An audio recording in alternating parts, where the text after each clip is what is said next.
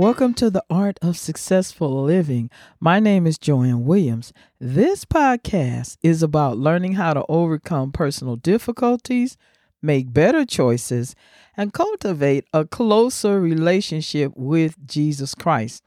Today, we're going to be taking a look at Joseph, who I think is often forgotten about in this Christmas scenario as we continue our series, The Birth of Christ Through the Eyes of Mary, Joseph, Anna, and Simeon. And today we're going to be looking at, um, as I said before, we're going to be looking through the eyes of Joseph, Mary's husband.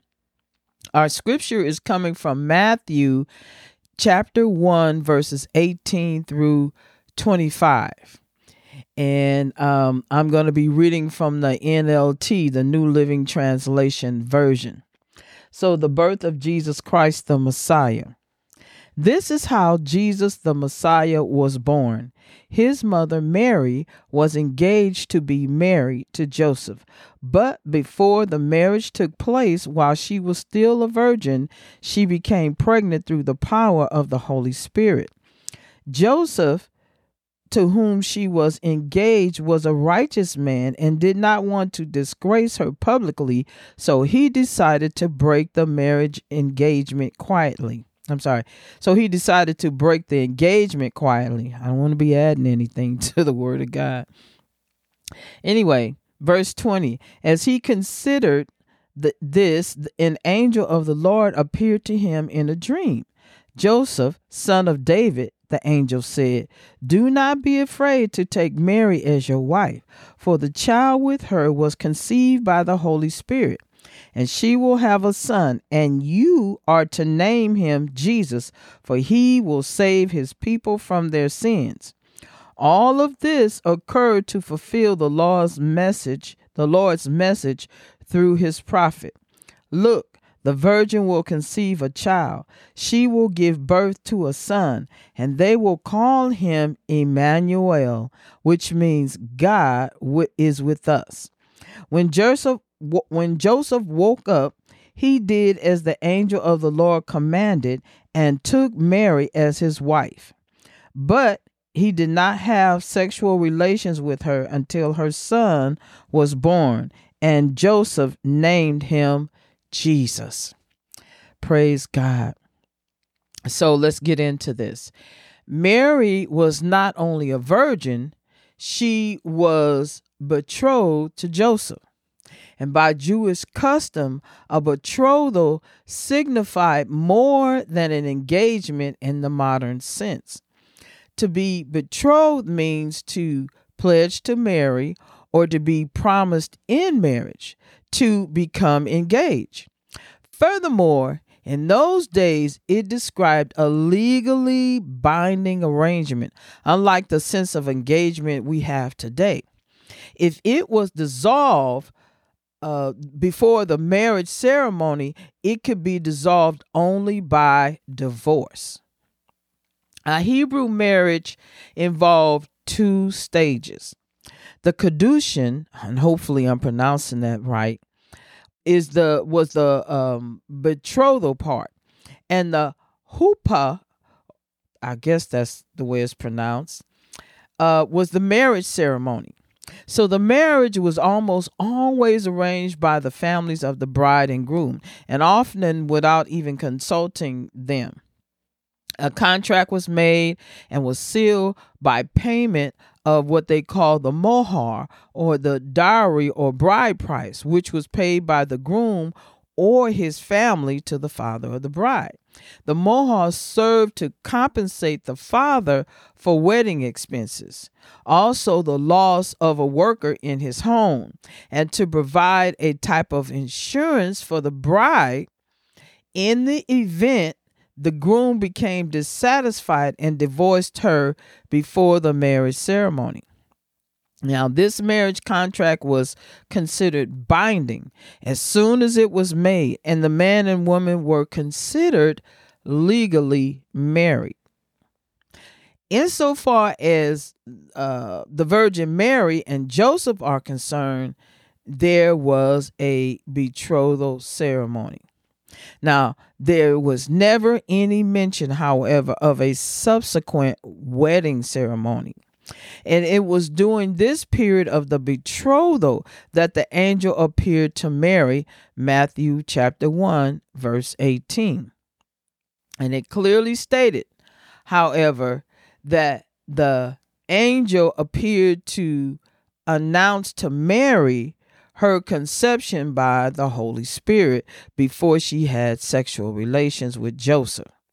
And now, this same angel also appeared to Joseph to tell him of the supernatural conception to his betrothed, which was Mary. Now, let's just stop right here and, and, and let's just think about this. Talk about an unexpected surprise. Here is a man who has never been married before. He gets engaged. He has about a year to get his bride a house or build one because they got to have somewhere to live. So he he has a whole year because usually they would have the betrothal and then it would take about a year before they actually had the wedding ceremony. And so he's spending this year to get his money together because he also is going to have wedding expenses. In those days, the weddings would last at least seven days. Sometimes it could go on for months. But anyway, at least seven days. Now, he is faced with, you know, folks thinking that he knocked her up before the wedding night or that she was cheating on him with somebody else. Not to mention, he would have been walking into a ready made family. So the Bible tells us straight out Joseph is a righteous man. He's a man of faith. Because the thing is, um, and and we find out that uh, the Bible tells us he's this righteous man or this man of faith in Matthew chapter 1, verse 19. It, it, the Bible says he's a just man. And because he, and he also, not because, but he also uh, did not desire to publicly defame Mary. Because, see, if if if he had did that thing publicly, they probably would have stoned her to death. You know, because that's the way things went in those days. So he had made up in his mind he's going to put her away secretly. But then an angel appears to him in a dream while he's thinking on these things. The Bible says, Behold, the angel of the Lord appeared to him in a dream. And the angel tells him the source of her pregnancy, saying, Joseph, thou son of David. Now that's important because the beginning of uh, Matthew chapter 1 tells us of the lineage of uh, Jesus. And it also mentions Joseph lineage. So he says, Joseph, thou son of David, fear not to take unto thee.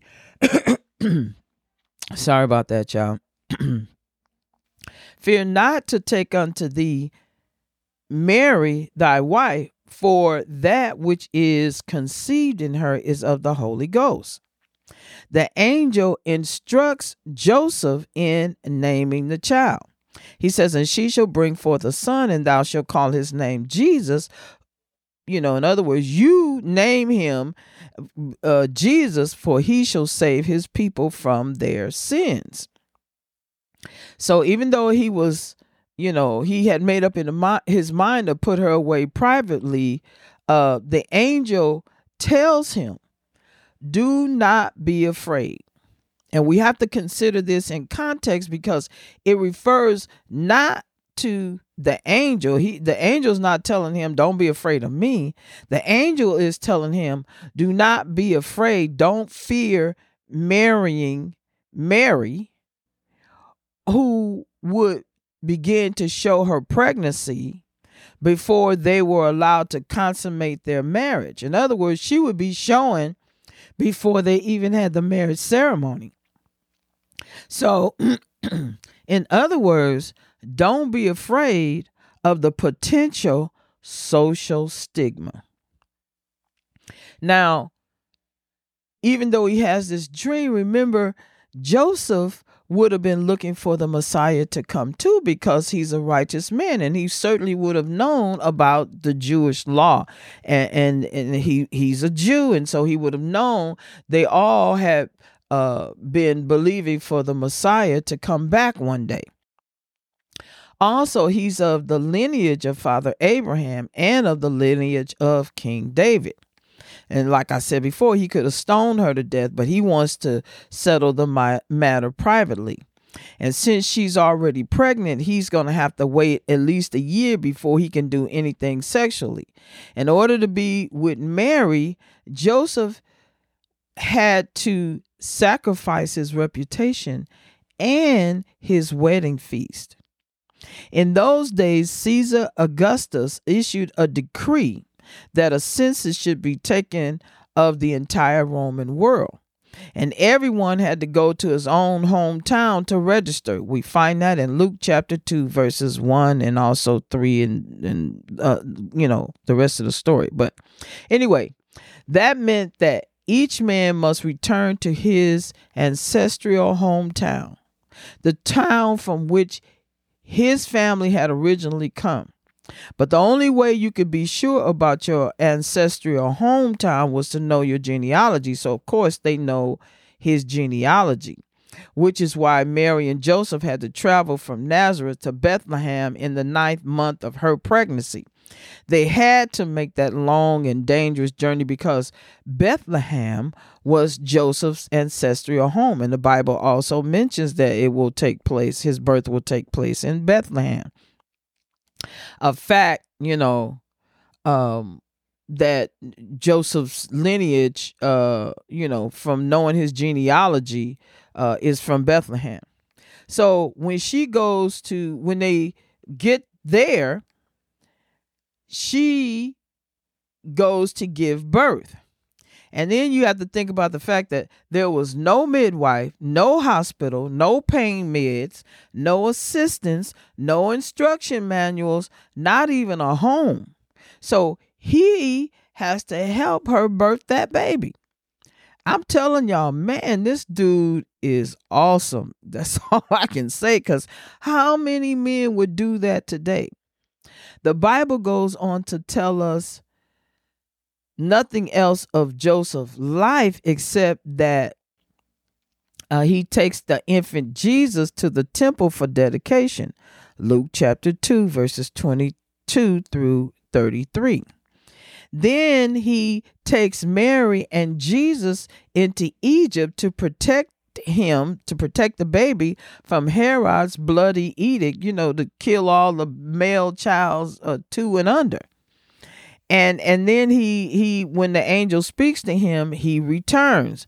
Matthew chapter 2 verses 13 through 23 and his um taking his family to the passover. Remember he took his family to the passover in jerusalem when jesus was 12 luke chapter 2 verses 42 through 52 so we see we see these things about joseph we but the thing is we don't know exactly the bible doesn't tell us when joseph died but it it had to be between um when jesus was a, child and before he began his public ministry.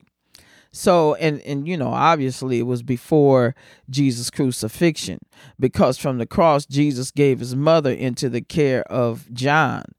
Um Joseph, we can see from all of this that Joseph did as the angel of the Lord commanded him, and he took Mary as his wife, which underscores his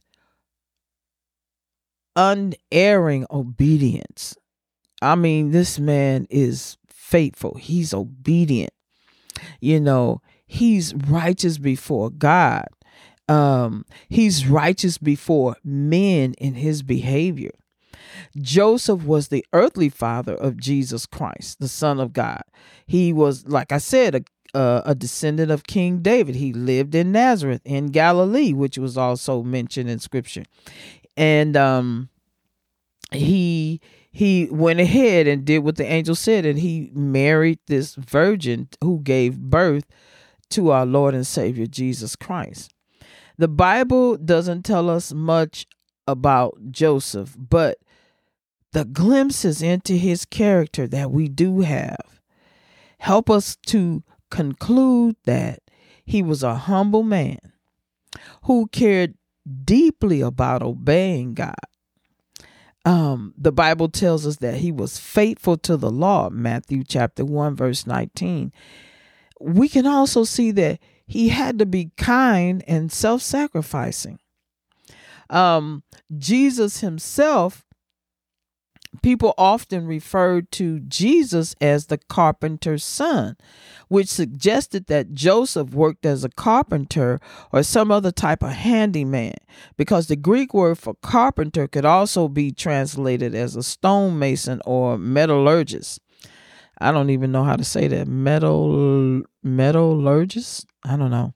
Anyway, whatever Joseph's particular vocation was, it is evident that he worked hard to provide for his family. He did what he could to help Jesus grow in wisdom and stature. Joseph isn't mentioned in any of the stories of Jesus' adult ministry, while his mother is mentioned occasionally.